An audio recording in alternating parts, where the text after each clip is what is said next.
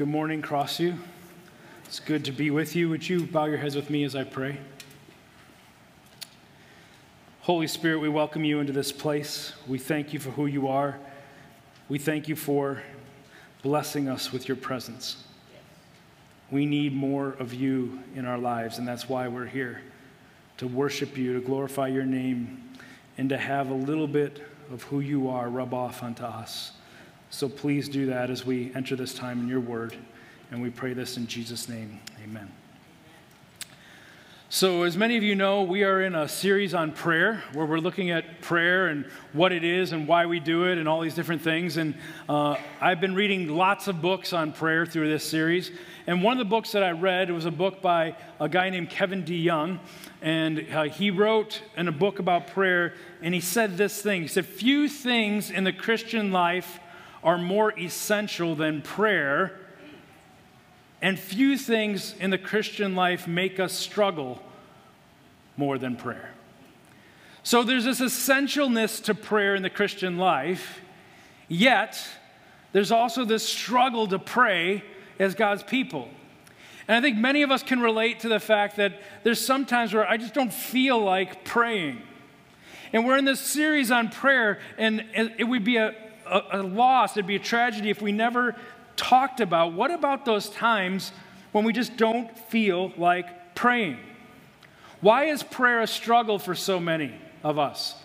Well, there's the obvious reasons. There's this sinful nature still inside of us. We're not fully holy yet until we see Christ. And so there's always this battle of sin in our heart that's going to war against us praying.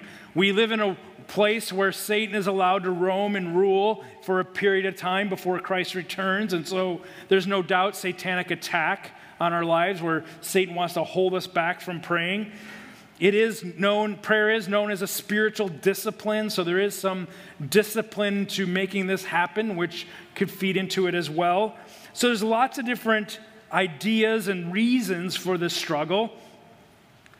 But oftentimes when we talk about prayer, we talk about the motivation for it simply in the terms of the will.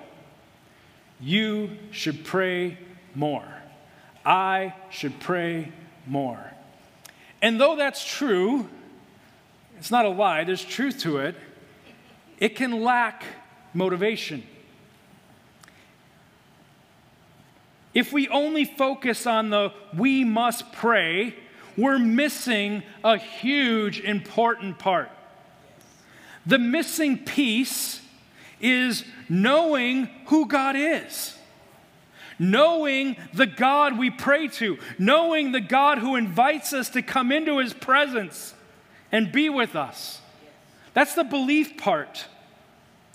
Prayerlessness, when I have no prayer in my life, means one of two things. Either one, it means I don't believe God is powerful enough to do anything, and prayer doesn't do anything. Or two, I don't believe he's good enough to take the power he has to benefit me in my life. There's a longing in every human soul to be with something bigger than themselves. There's a longing in every human soul, this transcendence, this wanting to be and wanting to know something bigger than themselves. The author of Ecclesiastes wrote about it and said that God has placed eternity in the hearts of every human. There's this longing for something that's bigger than the here and now, this longing for something that we want. Because prayer is a fight for belief, we have to understand and know the God we're praying to. If our only motivation is you should pray, though it's true, it's not really effective because we know we should pray. In fact, people very, very far from God know they should pray. The breakthrough comes when we understand who is the God we're praying to. The breakthrough comes when we see that this God we're praying to is our Heavenly Father who loves us so much, and now our soul shifts from I have to pray to I want to be in the presence of this God. where the longing of transcendence in my heart, the eternity longing in my heart is fulfilled by being with Him. When Jesus talks about prayer, it's interesting that the number one thing he says that we should do in prayer, the number one thing that you see when Jesus talks about prayer, he says, ask. Ask, seek, knock, ask. Jesus says you should ask. If you knew who this was, you would get it. You should ask. Jesus wants us to hear loud and clear that your heavenly Father is good and he's eager to be with you and he wants you to ask him for things. He's eager to be a good dad to us.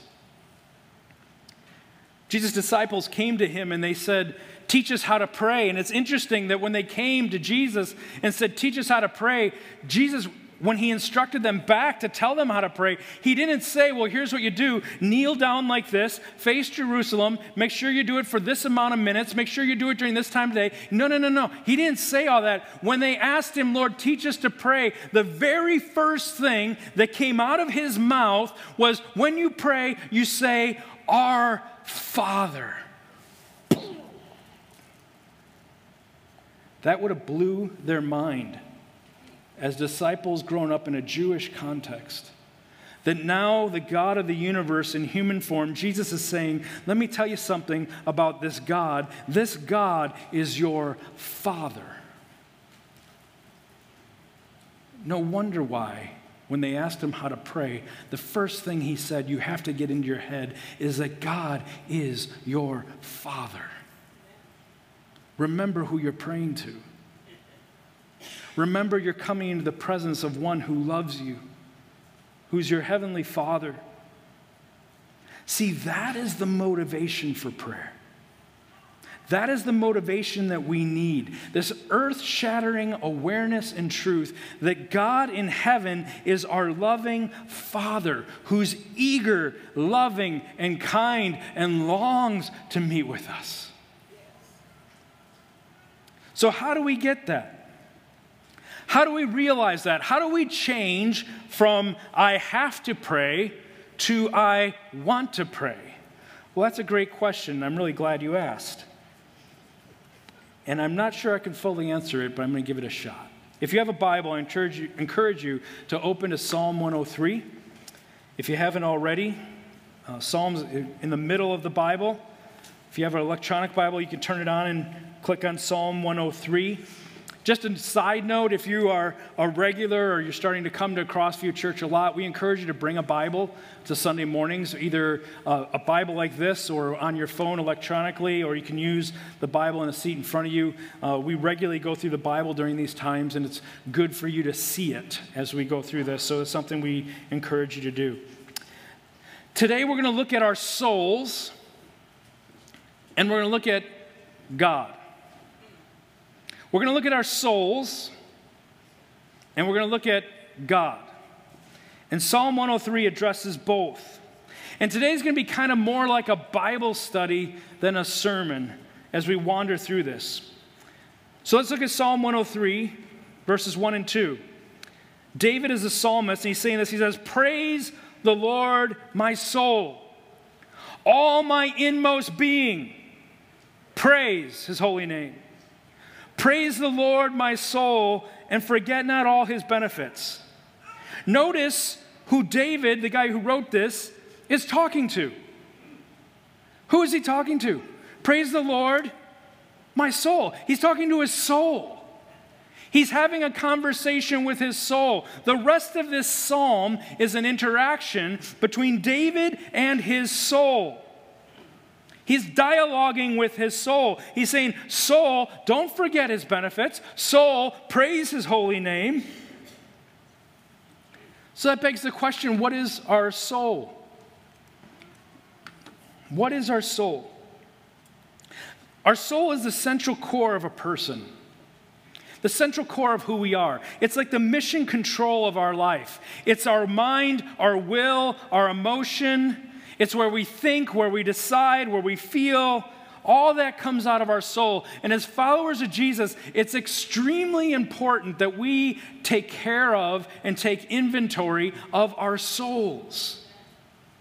The soul is the most neglected part of a person, I think. But it's the spot where we notice God in our life.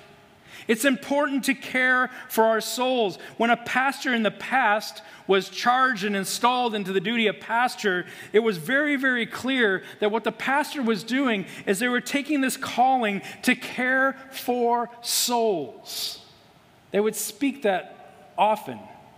We don't say it as much today as we used to. A care for souls, that's something I take seriously. No one wants to damage their soul. But by default, our souls get damaged, and we need to care for them. And the practice we need to develop is what David is doing here, where he's talking to his soul, and he's doing something that I want to show you that is godly, and it's something that the people of the past who followed God did through the ages. First of all, no, David is not having some sort of self help talk with his soul. He's not trying to give himself like a pep talk. He was engaged in a spiritual practice. This is something the ancient church did when they wanted to change the want tos in their heart. When they noticed things like, I know I should pray, but I don't, they didn't just say, Well, I guess I won't pray. No, they entered into this practice of changing and redirecting their soul's desire back to God. And that's exactly what David's doing here. We need to redirect our soul's affections to God, or what I'm going to call this morning, bending our soul toward God. That's what we see David doing here. He's bending his mind, his will, his emotions, his passions, his desires, his longings, all towards God. He's directing them to God. Praise the Lord, my soul. He's speaking his soul in this direction. This psalm is one of my favorites because it teaches us that growing close to God involves us consistently bending. It's uncomfortable at times, but bending our affections toward God. This is a regular spiritual practice that we see. It's in the Bible and it's been throughout church history. There's one revivalist preacher in the 1900s who would say, When I start and I have my prayer time, I always start off in the hard fleshly body, but I end up in the Spirit of God. I think that pictures prayer. We start off, it feels like this thing. We, we almost force ourselves. We say, Praise the Lord, my soul. We have to talk and get it in, but then we end up in the presence of Almighty God because He comes to us in those places. Verse 1 Praise the Lord, my soul, all my inmost being. Praise his holy name. Some translations have bless. Bless the Lord, my soul. Bless his holy name. This says praise. Why are there two different words? In the Hebrew, in the Old Testament, there are two different words for the word praise. One is halal, it's where we get hallelujah, it means praise God. The other is barak, it means bless. That's what we have here. In Psalm 103, it's Barak. Bless the Lord. That's why some translations put bless. Why does the NIV that I'm using have praise? Because it's trying to capture something that's another part of this word. You see, this word Barak, which means bless, isn't just bless. There's another part to this Hebrew word. It's the notion that's more physical. It means not just to bless, but to bend or to bow. And that's what David's doing here. That's what he's capturing here. It's not just bless, it's to bend or bow. And the NIV is trying to capture that by saying David is talking to his soul and saying, Bend, praise, bow to the Lord, my soul. We see this word in other places in the Old Testament. In Genesis 24, I bowed down and worshiped the Lord. They took that one, they, they used two words to describe that word. I bowed down and I worshiped. We see it again in Nehemiah chapter 8. Ezra praised the Lord, the great God, and all the people lifted their hands and responded, Amen, Amen. Then they bowed down and worshiped the Lord with their face to the ground. See, a bow in that Hebrew culture wasn't like this, a bow was prostrate down on the ground. A few weeks ago, we looked at Second Chronicles 20, and our friend King Jehoshaphat, he said he, same word, bowed down with his face to the ground, and all the people of Judah and Jerusalem fell down in worship before the Lord. See, not, God not only blesses us with his goodness, his mercy, his kindness, his grace, but we respond by blessing God. Well, how do we bless God? How do we bless God who has no need of anything? What do human beings do? What, I mean, how are we supposed to bless God? We bless God in our bowing, in our bending, in our submitting to Him in His wills and His ways. So, here in Psalm 103, what David is doing is he's depicting the Christian life as one where we habitually bend our soul's affections towards God. This is the right response for followers of Jesus Christ. We bow our hearts, we bend our souls, we reorient our hearts towards God. This is what we're talking about here. We take our mind, our will, our emotions, our desires, and we intentionally bend those towards God. We give those to Him. We project our heart affections upon Him. Praise the Lord, O my soul. This is what David is saying. Soul, take all the affections, take your pain, take your hurt, take your ideas, take your thoughts, take your desires, and place them upon God.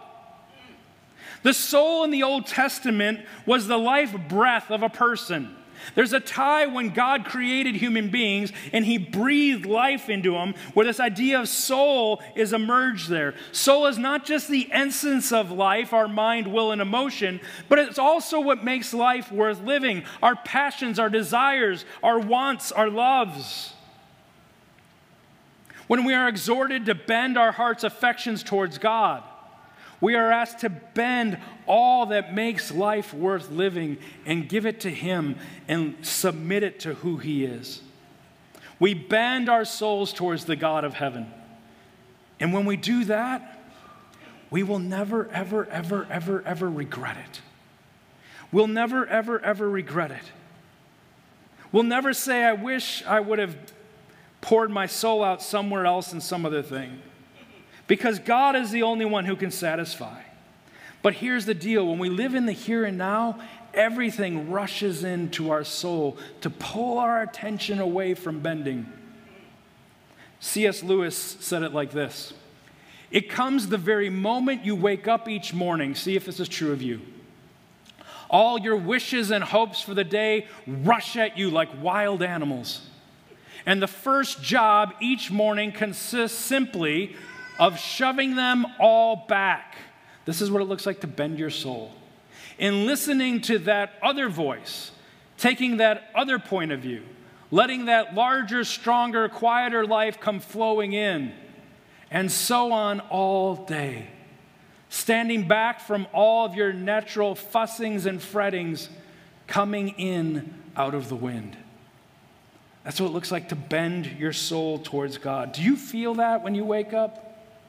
All of life just starts immediately rushing in. It's a vital practice for us as Christians to push that back and say, Praise the Lord, my soul, and all that is within me. Praise his holy name. You see, sometimes we view ourselves as victims of our emotions. Our emotions come in, and we have no choice but to bow to them, to bend to them. And emotions are good things, emotions are strong things, but emotions are very fickle things as well. They peak and then they disappear. And God gave us a soul where emotions are a part, but they're not the only part. There's the mind and the will. And we don't just say, Well, I don't feel like praying, so I'm just not going to pray.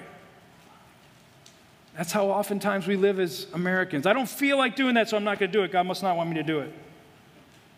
No, God's calling us to something greater. He's calling us to take that emotion and don't give into it. Don't just say that's how it is. No, bend. Praise the Lord, oh my soul.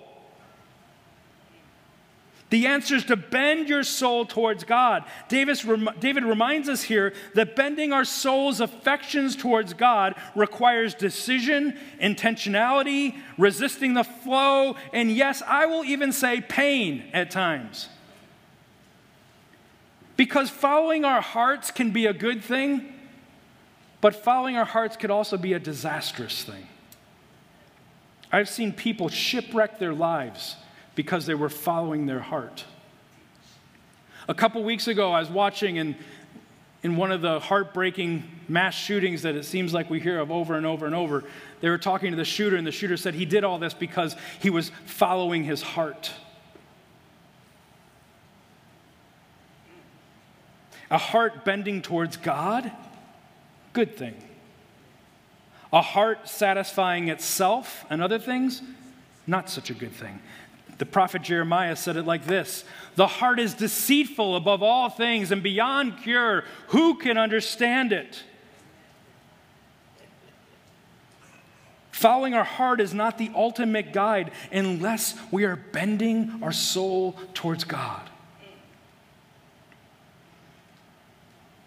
Praise the Lord Oh, my soul. As we bend our souls toward God, we're bending to the only person in the world who can satisfy us fully. See, that's the lie that if you bend your soul towards God, you'll miss out on all these great things. No, I'm suggesting this morning the opposite is true.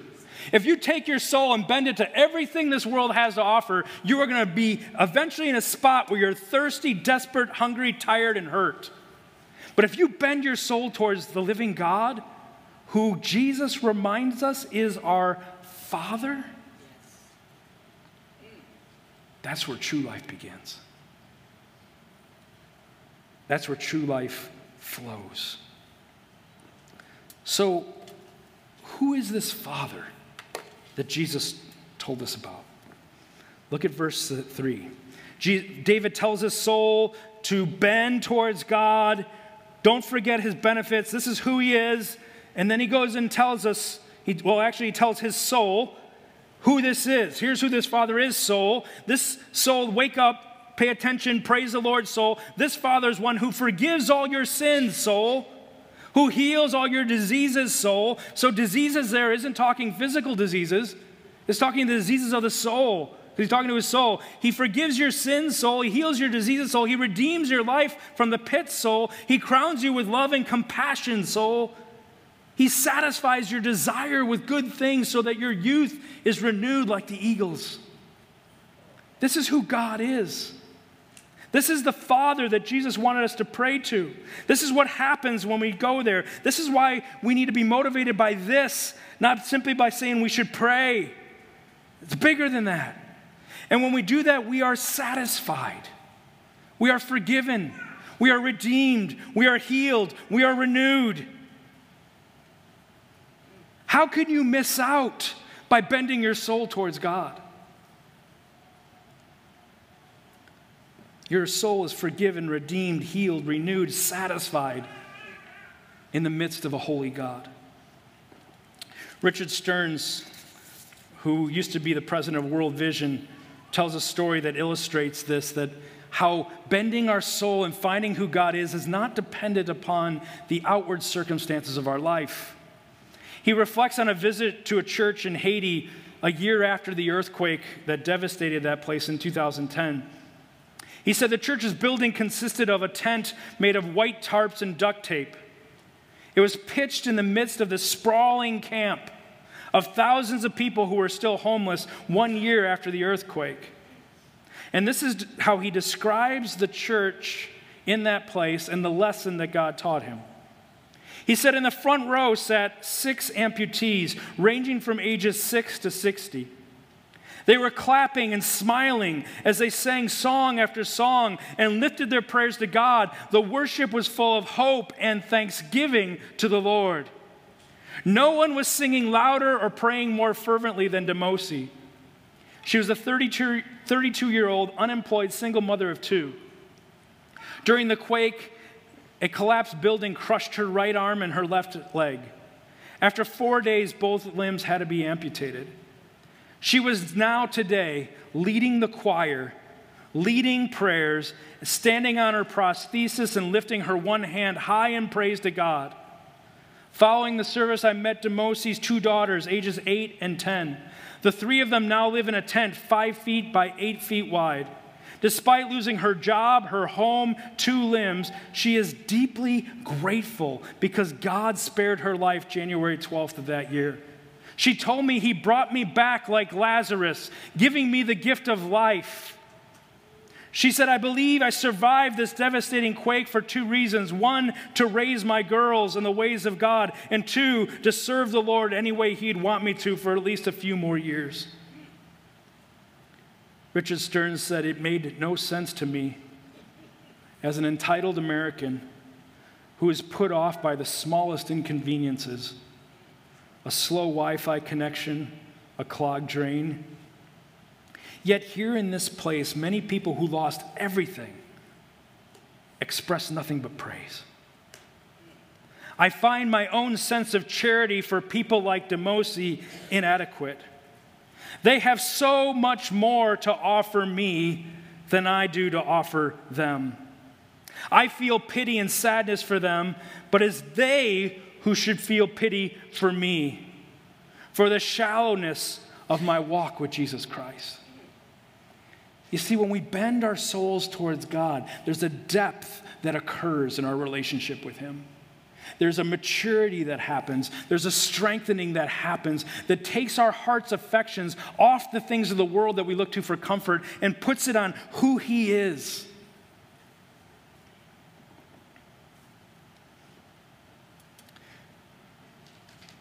But then to drive the point home, David does something else. He quotes in this psalm what we could call the Old Testament vision statement of who God our Father is. If you go into organizations and see different things, you see vision statements in different places. There's a vision statement in the Bible of who God is. It's in the Old Testament all over the place. There's this amazing phrase that God wants us to think of when we think of who is it that we're praying to because he repeats this statement over and over and over again. It's a phrase we see throughout the Old Testament. It is who God is. He's saying, when you bend your soul's affections, I want you to know who it is you're bending to. This is who I am. I want you to grab a hold of it, and it's in verse 7 and 8 of Psalm 103. He says, He made known His ways to Moses, His deeds to the people of Israel. The Lord is compassionate and gracious, slow to anger, and abounding in love. This is God's mission statement of who He is.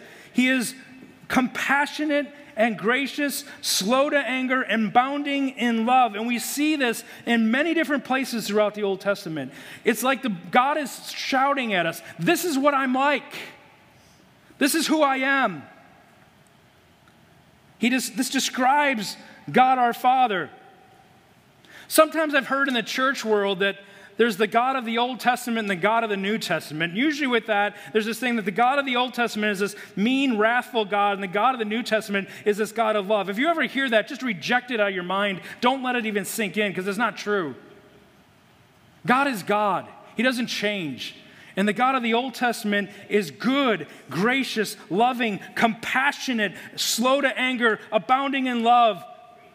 And the God of the New Testament is the same. And we're going to see that this mission statement of who God is is interwoven like a thread throughout the whole Old Testament. I'm going to show you at least six places. Now, I'm going to do something that preaching professors at seminary say you should never ever do. All of a sudden, you pay attention. I got all your attention with that. What does that say? They say that you should never take a sermon and jump around to a bunch of different places in the Bible because you'll lose people. Some seminary professors say that. Other seminary professors say, no, you should do that because it teaches people how to use the Bible and go and see different spots. Both are probably right and both are probably wrong. Here we are, we're going to do it.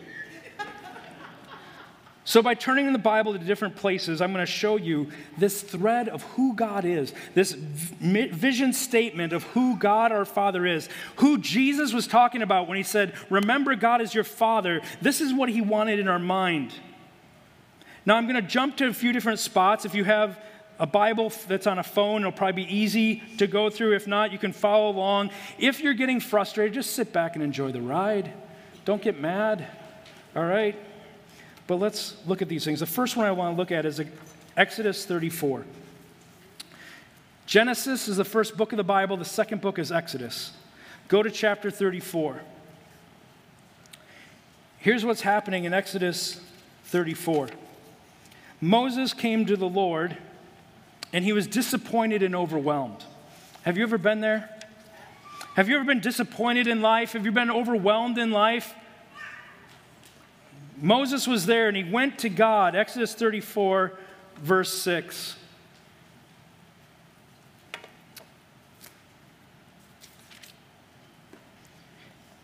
And God came in Moses' disappointment.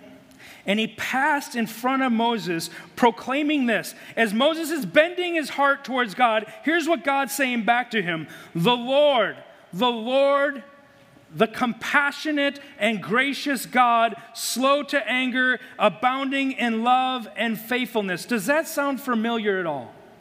There's the vision statement of who God is. God wants us to say, This is who I am. So, what do we learn from this interaction with Moses? We learn that we bend our overwhelmed soul toward God our Father. It continues. Go to the Psalms. Back to Psalm 103, we are. Turn to the left and go to Psalm 86. Psalm 86, the same guy who wrote Psalm 103, David, wrote this in Psalm 86. And in Psalm 86, verse 1, he's pouring out his heart to God. He says, Hear me, Lord, answer me, for I am poor and needy. He's feeling needy. He doesn't have what he wants. And so he doesn't just say, Well, this is how it is. No, he bends his soul towards God. He makes this decision to seek God in the midst of his poor and neediness. And he finds God because this is what he says in verse 15 But you, Lord, are a compassionate and gracious God, slow to anger and abounding in love and faithfulness. There it is again. This is who God is.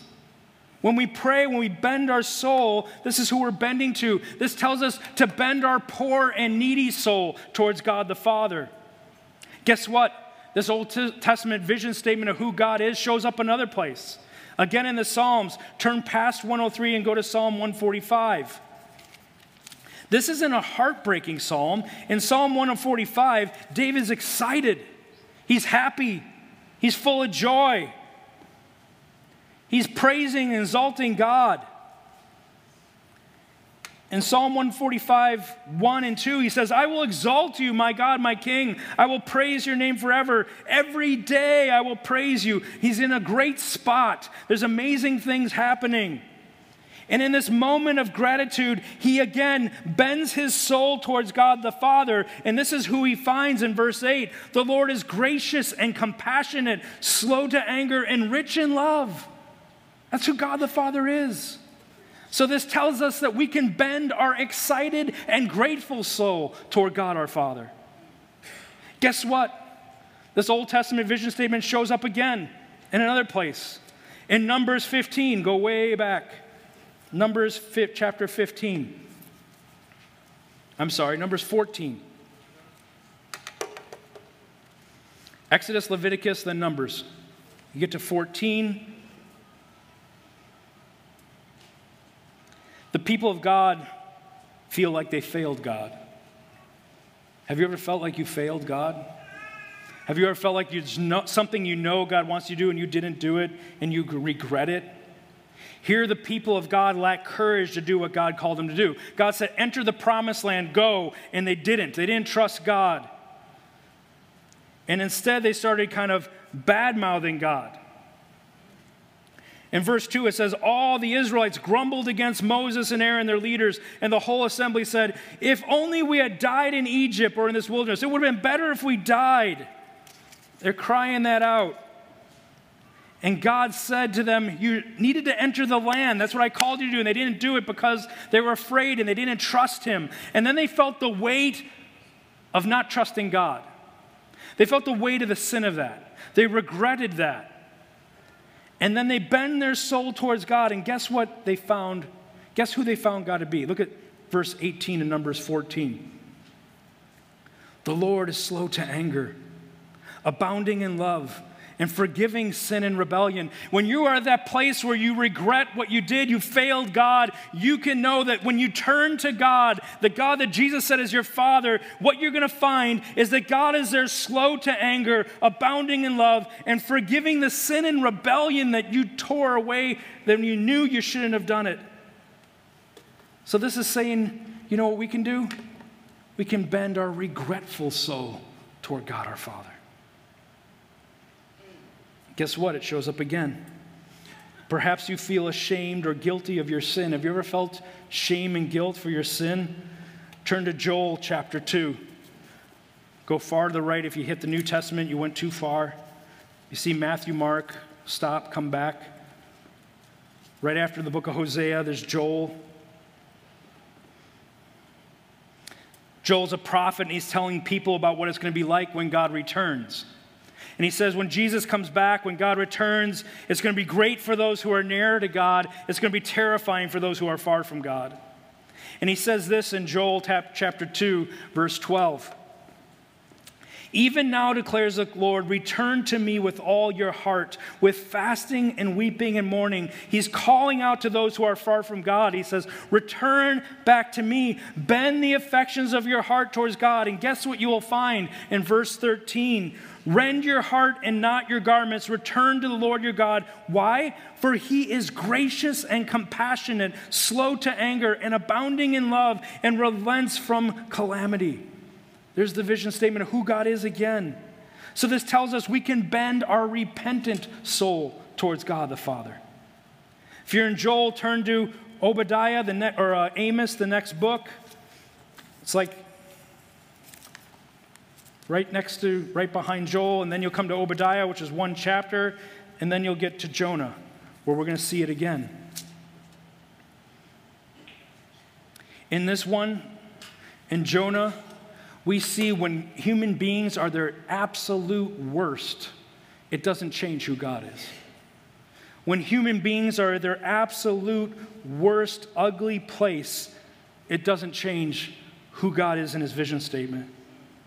Jonah was reluctant and resistant to God's will.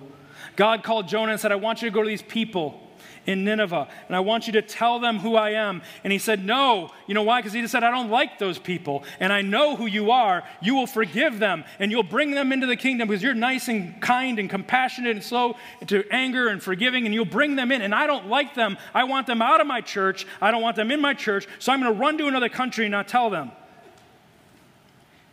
He was resistant, but he wasn't just resistant, he was racist.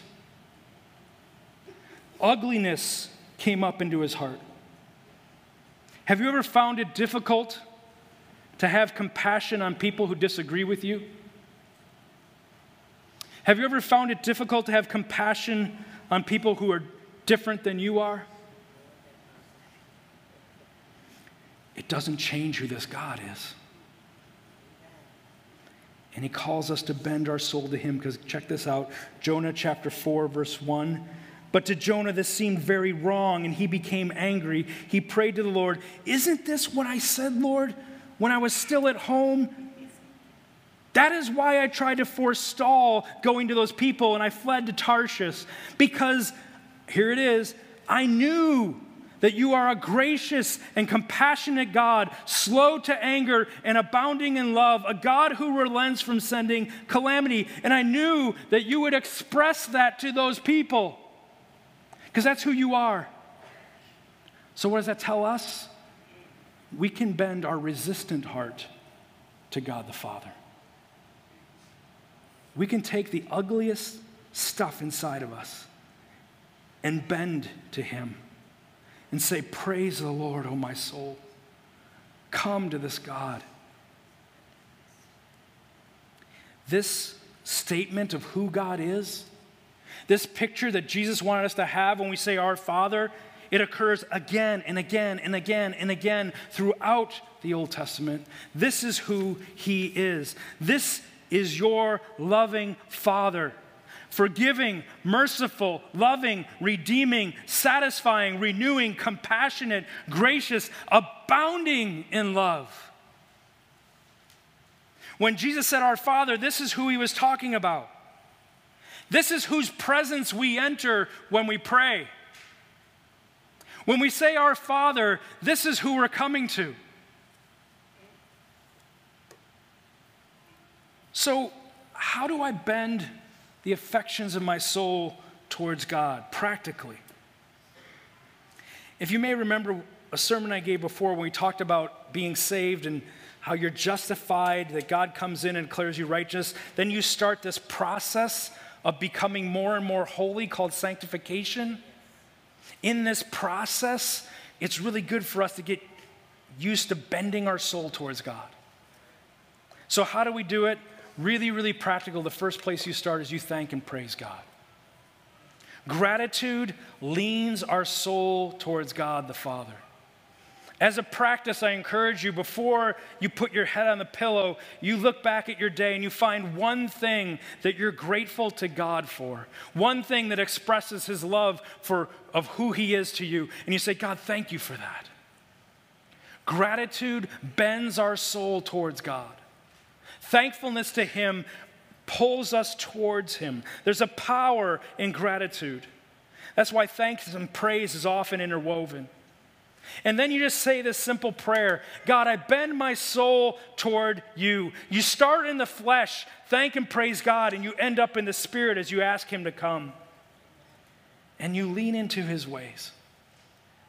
Jamie Dunlop wrote this in an article on the Father's love. He said, God designed the father child relationship to teach us about Him. It wasn't just a convenient illustration, He designed it with His relationship with you in mind. Not all of us grew up with great fathers or even knowing our father, but we all have a sense of what a good father should be. We all have a sense that a father's love is not rooted in the child's performance or the child's lovability, but the father's love is rooted in the heart of the father. God loves you, Christian. Full stop, no qualifications, no ifs, ands, or buts. He delights in you. He wanted to be your father before the foundation of the world was here. That was his desire. His affection for you is not based on your performance or your ability to be loved. He loves you because that is who he is, and he is good. Do my kids make me happy or sad by what they do? Of course. Can we grieve God's Spirit? Of course. But is my love as a father conditioned and dependent upon my kids' performance? Never. How could it be any different with our perfect Heavenly Father? May we know the love of our Father. And may our hearts and our souls bend and bow towards Him.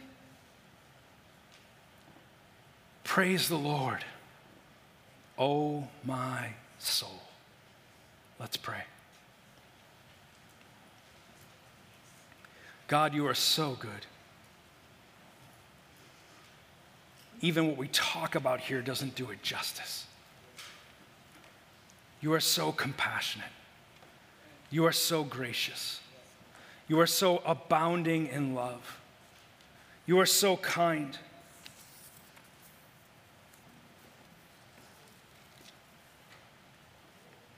You satisfy our hearts with good things. You renew our strength. You do not always accuse or harbor your anger. You do not treat us as our sins deserve or repay us according to our iniquities. Because your love is so high.